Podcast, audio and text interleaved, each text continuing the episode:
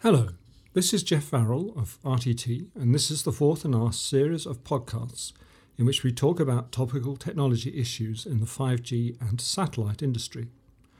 You can also read or download a written version of these talks from our website, rttonline.com. In this month's technology topic, Sub G 5G, we're going to be talking about implementing 5G in existing LTE spectrum, or rather, as the title implies, into existing bands at 900 MHz and below. In February this year, ITUR M2083 formalised three high level use cases for 5G enhanced mobile broadband, EMBB, massive machine type communications, that's MMTC, and ultra reliable low latency communications, URLLC. These high level use cases are intended to inform the Release 15 and Release 16 standards process.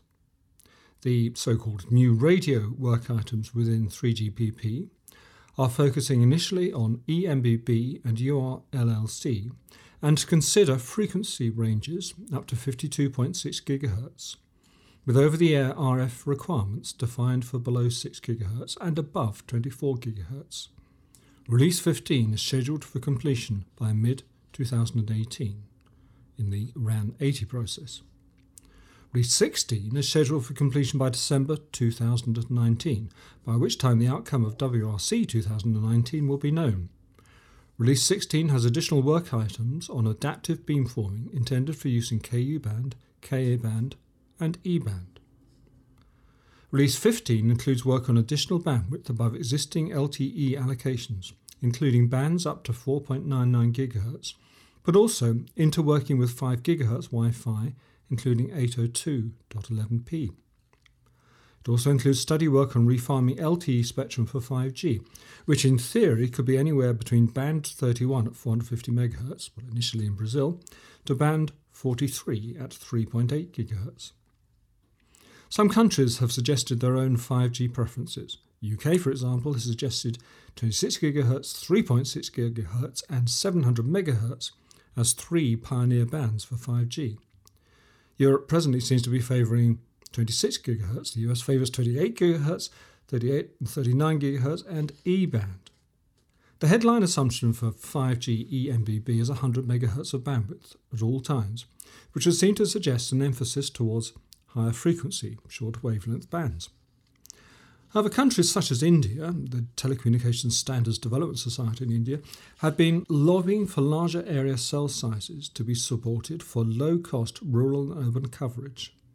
And this is now reflected in a stated requirement for low mobility large cells and rural coverage supporting high speed vehicles. While this would be feasible at C band and shorter wavelengths, there may be economic reasons for looking at the relative economics and technical feasibility of implementing 5G in sub 1 GHz spectrum for these large cell deployments. And that's the subject of this month's technology topic. The vendor community, particularly the US vendor community, presents a vision of 5G based on high data rates delivered in the centimeter and millimeter band, with a present implementation focus on 28 GHz, 38, 39 GHz, and D band. That's the 71 to 76 and 81 to 86 GHz duplex either side of the automotive radar bands. The underlying technical logic is that smart antennas deployed at these wavelengths can potentially deliver over 40 dBi of isotropic gain, offsetting the additional free space propagation loss, non line of sight loss, and surface scatter absorption. The underlying commercial logic is that 28 GHz and 38 GHz and E band hardware already exists for point to point and point to multi point backhaul. So, in practice, this is a scaling of existing RF technology platforms. It also allows 5G to scale to ultra dense network topologies to compete with Wi Fi. As a rule of thumb, in a present day network, 400 Wi Fi sites provide equivalent coverage to about 20 LTE cellular sites. Implementing 5G in the centimetre and millimetre bands would support Wi Fi density, but with a significantly higher link budget. The improved link budget would be delivered by using fractional beam width antennas to realize higher EIRP and improved receive sensitivity. FDD, if adopted, would deliver an additional sensitivity gain over TDD Wi Fi.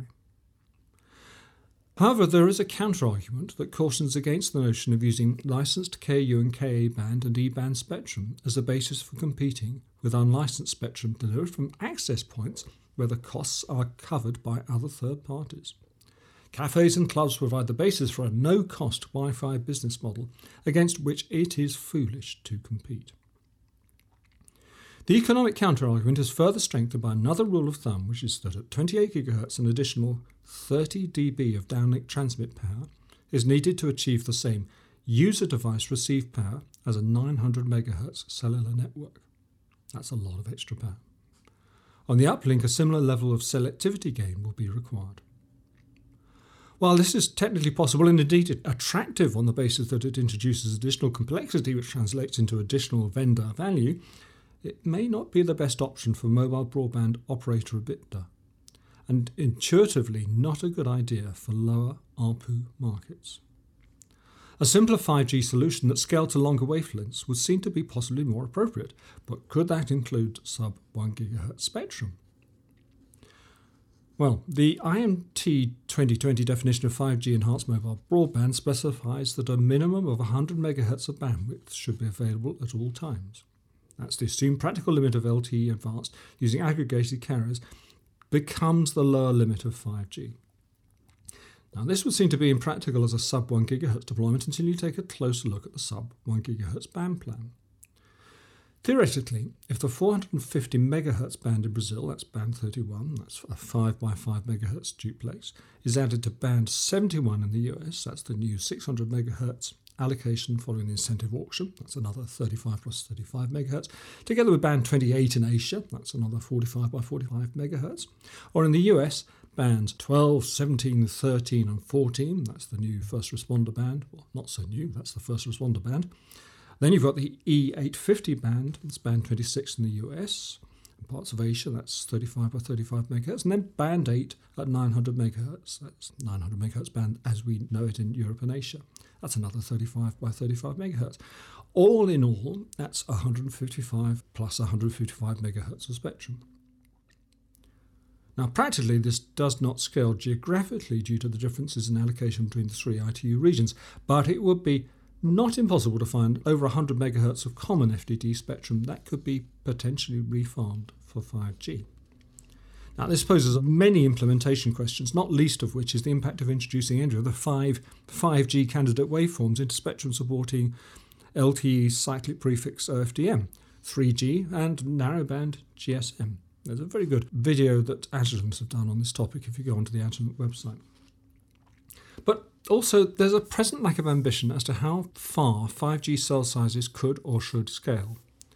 The IMT 2020 recommendations for 700 MHz suggest a cell inter-site distance of 5 km, but this seems paltry when compared with standard GSM, 35 km radius cells, and particularly insignificant when compared to proprietary larger cell size implementations of GSM. For example, in Australia, where 100 km radius cells are deployed in a high power, high tower topology. These larger cells come with round trip timing implications. The TDMA time slots in GSM are time advanced to compensate for the flight time difference of close in and cell edge users. And in 100 km cells, every other time slot is left blank to provide sufficient additional time domain guard band to avoid user to user intersymbol interference. Capacity is traded against coverage. Similar issues arise with the cyclic prefix in LTE, with larger cells incurring significant time domain guard band overheads. Not all of the 5G candidate waveforms use a cyclic prefix, but none of them have been expressly designed to be efficient or effective in larger radius cells, suggesting that this is an area of 5G standards making that deserves additional priority. It would also be harder to implement smart antennas at these wavelengths, though not impossible. Challenges to deliver performance gain with a 0.3 meter width envelope panel antenna. That's one column of elements to meet weight and wind loading constraints. ArrayComm and Quintel Solutions provide two examples of antennas available today for sub 1 GHz deployment. Might not be as smart as 5G massive MIMO centimeter band and millimeter band adaptive phase arrays, but still deliver useful performance gain in noise limited and interference limited networks, irrespective of whether 4G or 5G technologies are deployed. Quintel additionally positioned their product as a way of managing 4G and legacy technology coexistence in the same band, and 4G 5G coexistence would be a relatively simple extension of this same technique. Care has to be taken when wider bandwidth waveforms and narrowband waveforms coexist in adjacent channels within the same passband, with the wider bandwidth channels generally projecting higher OOB emissions into their narrowband neighbours, but this is a well understood and manageable problem.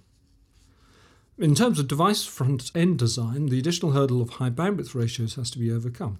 Designing an antenna and ground plane to work efficiently from 450 MHz to 900 MHz is a non trivial task, particularly when space is at a premium, and it's a shame to throw all or some of the longer wavelength propagation gain away due to a lack of aperture or compromised noise and power matching or incapacitance effects.